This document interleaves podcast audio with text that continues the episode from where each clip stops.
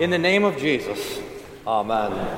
Dear Sydney, today we rejoice to welcome you to the fellowship of our Lord's altar where He, he gives us His own body and blood for the forgiveness of all of our sins. What a delight for all of us to come to the Lord's Supper where Jesus gives Himself to us, all of Himself to us. Eh, oh, there's a question about the supper. I think it's a wonderful thing to think about is what is the main thing in the supper? And we're tempted to think, well, surely the main thing in the supper is the body and the blood of Jesus. After all, what could be more precious than this? What could be more valuable than this? What could be more wonderful than this? That Jesus gives us his own body and blood. But Jesus gives us his body and blood as a pledge so that we know how serious he is when he says, for the forgiveness of sins. The gift of the body and blood is there in service to this promise that your sins are forgiven. That's what Jesus wants us to know more than anything else that He loves us and that He forgives our sins. God be praised. Today, dear saints, I want to think about this text from the gospel lesson in uh, the visit, Mark chapter 1, the visit of Jesus and the disciples to the synagogue in Capernaum. But uh, it's the, the two other texts from Deuteronomy and from uh, Corinthians are so important and foundational for the church. They're just texts that every Christian should be familiar with and should have a handle on. I just want to spend a couple of minutes on each text so that we pay attention to it.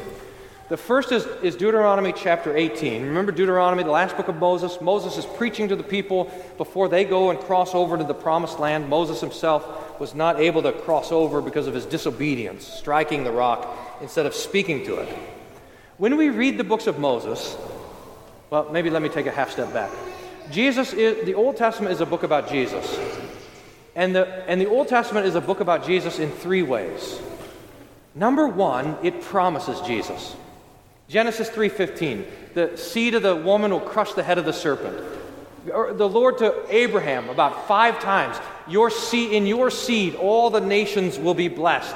And that seed promise is from Isaac to Jacob and to Judah. The scepter will not depart from Judah until the Messiah has come.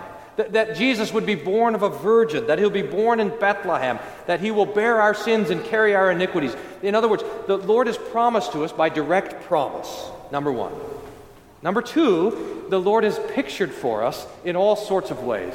The, the, the, Passover lamb is a beautiful picture, or the lamb of sacrifice, or all of the sacrifices. The, the, the priesthood is a picture of Jesus' work of prayer. The temple itself is a picture of Jesus' body and his ministry in the heavenly tabernacle. The flood, Peter tells us, is a picture of baptism. The manna from heaven is a picture of the incarnation of our Lord Jesus. All of the, these ways, Jesus is pictured in the Old Testament. And then, third, and maybe most importantly, Jesus is there.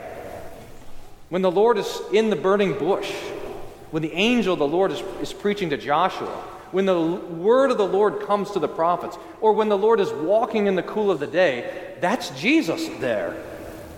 So Jesus is there promised, he's there by picture, he's there by his own person.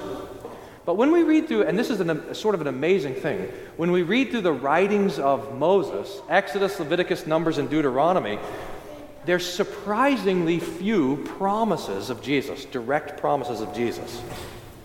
That's why when we're reading through those and we get to this chapter, Deuteronomy 18 18, it's easy to remember. You only have to remember one number 18 twice. Deuteronomy 18 18.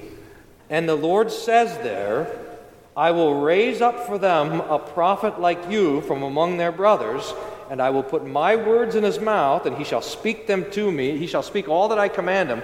We should underline that verse with our gold highlighter because it's one of the very few, maybe the one place where Moses gives a direct promise of Jesus. And how do we know it's talking about Jesus? Because God the Father quotes this verse whenever he talks in the New Testament at the baptism of Jesus. My beloved Son, whom I love, listen to him. At the transfiguration, my Son, who I love, hear him. God be praised. This is one of those key verses that we just want to have ready in our study of the Scripture. The same thing is true of the epistle lesson from 1 Corinthians chapter 8. It's just one of those verses that we want to be meditating on because it's so fantastically practical. Here was the situation. In the pagan world, they would connect the pagan altar and the butcher shop next to each other.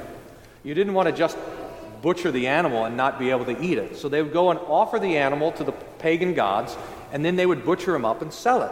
And this became a scandal in Corinth. Can a Christian eat pagan meat that was offered to the idol? Paul says, yeah, idols are nothing. There's one God, the Father, one Lord Jesus Christ, through whom all things are, through, for whom we exist. We, we don't need to. The idols, the demons, are empty. They're nothing. There is only one God. So the Christian is free to eat this meat. But, Paul says, some are weak and troubled in their conscience, and for their sake, we refrain from eating meat. Paul says, I'd rather eat no meat for the rest of my life than trouble the conscience of my brother or sister in Christ. So that the Lord has set us free. This is the point. The Lord has set us free. But we do not use our freedom as a cloak for vice, nor do we, in our freedom, cause one another to stumble. We are bound to the other's conscience. Now, that's frustrating, but it's true. Your life is not for yourself. We don't live for ourselves. We live for the Lord and we live for our neighbor, especially for our Christian neighbor. We have to give concern to their conscience. St. Paul says it like this Thus, sinning against your brother and wounding their conscience when it is weak, you sin against Christ. Therefore, if food makes my brother stumble, I'll never eat meat, lest I make my brother stumble.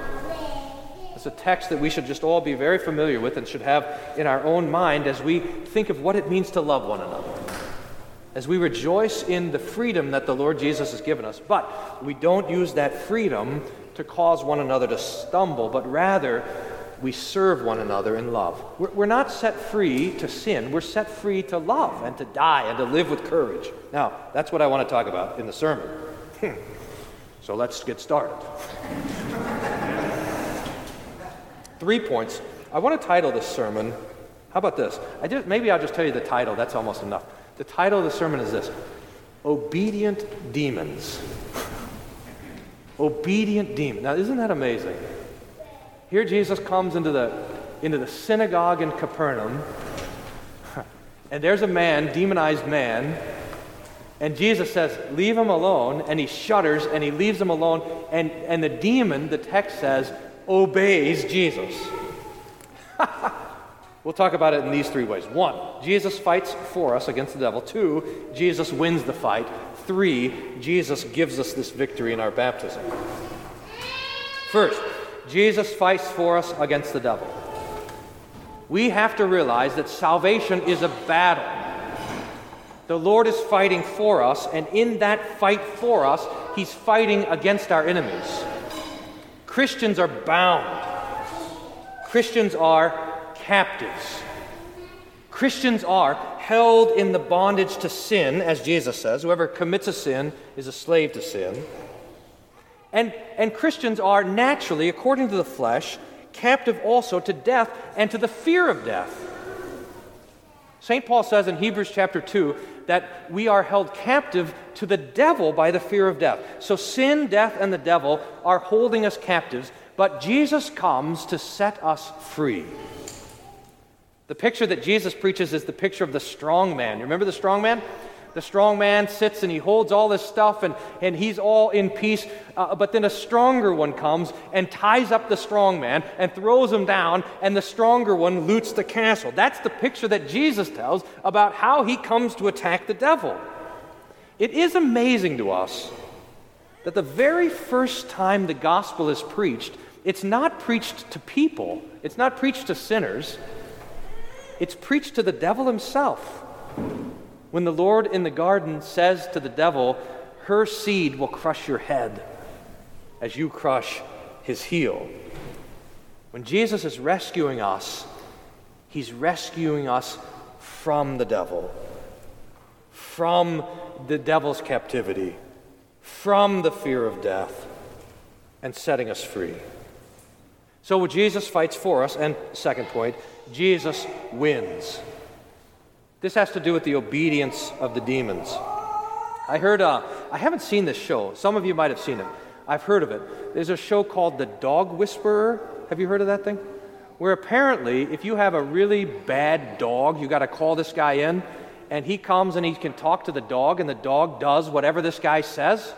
And there's maybe another guy called the horse whisperer. And then, and I don't actually believe this is true, but I heard there's someone called the cat whisperer. I don't know how you, how you whisper to a cat. But you have a really bad, and this guy comes, and the amazing thing is that the dogs do what this guy says. Now, this is, this is the picture. Jesus is the demon whisperer. He come, you know, if there's anything more rebellious in the whole world than a demon, I, I don't know what it is. The demons do their own thing. They are after, they are out to kill, steal, and destroy. And yet Jesus says a word, a word to them, and they obey him. They do just what he says. Like obedient children. They can't help it. What have you to do with us, Jesus of Nazareth? Have you come to destroy us? I know who you are, the Holy One of God. But Jesus rebuked him, said, Be silent, come out of him. And the unclean spirit, convulsing him and crying out with a loud voice, came out of him. And they were all amazed, so that they questioned among themselves, What is this? A new teaching with authority. He commands even the unclean spirits, and they obey him. the demons do what Jesus says. And Jesus tells the demons to leave you alone. This is the third point. That this victory over the, over the demons, this victory over the spirits of darkness, this victory over the devil, Jesus gives to us in our baptism. Maybe most explicitly, we see this in the old baptismal rite that, that Luther appended to the catechism. It has a, a minor, doxo, a minor exorcism at the beginning of it. It says, Depart, thou unclean spirit, and make way for the Holy Spirit. That's part of the baptism. We ourselves have in the baptism, Do you renounce the devil and all his works and all his ways? In baptism, in your baptism, the Lord Jesus Christ is delivering you from sin, death, and the devil, delivering you from the fear of death delivering you from the thing that is the most dangerous of all your own sin and the consequence of it. He brings it all to us freely. Beautiful. I was talking uh, this week to a doctor, and he said, Brian, you wouldn't believe how my patients are coming to me, every one of them, and saying, Hey, can you, can you get me the vaccine? Can you get me in there to get the vaccine? Well, can you bend the rules just a little bit for me to get me in there? And he said to me, If only people were clamoring for Jesus as they were clamoring for the vaccine, we wouldn't have any problems. Now, I want to think about this because this is not to say anything bad about the vaccine. We, we thank God for medicine. In fact, you know, sometimes we have to take medicine that we don't want to take, and people have said, Pastor, is this like you, are taking medicine for depression and stuff like this? And you say, Is this right and is this good? And we understand that medicine comes as a gift from God as daily bread. You know, give us this day our daily bread. One of the things included in that is good doctors and good medicine. So we give thanks to God for it.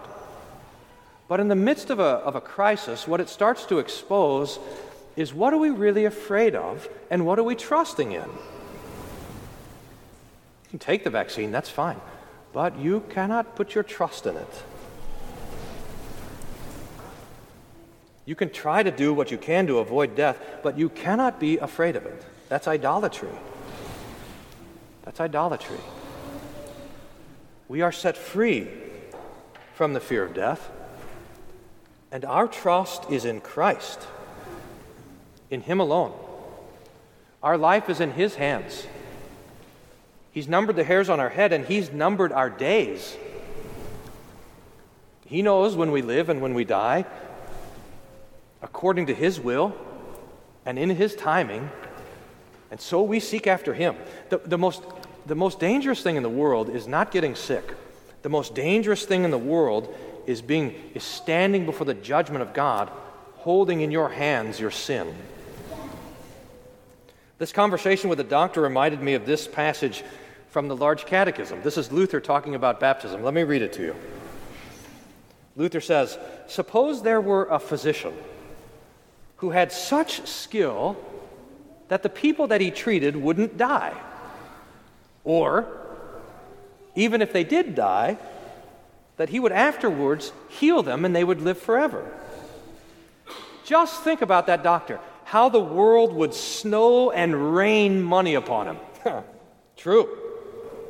Luther says, because of the pressing crowd of rich men, nobody else could get in to see him.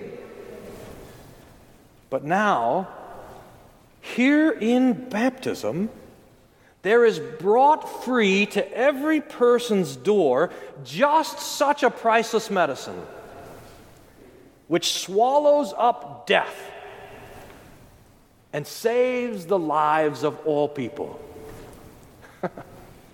God be praised.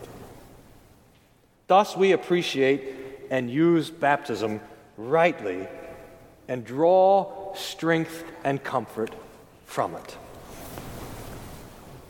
You've already been vaccinated against the worst disease of all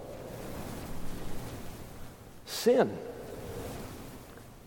And death for you is no death at all, but to close your eyes and to open them to see the face of Jesus.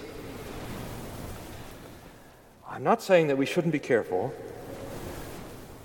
I am saying this you have nothing to be afraid of. You belong to Jesus. The demons cannot frighten you, the grave cannot frighten you sickness, poverty, pain, these cannot frighten you.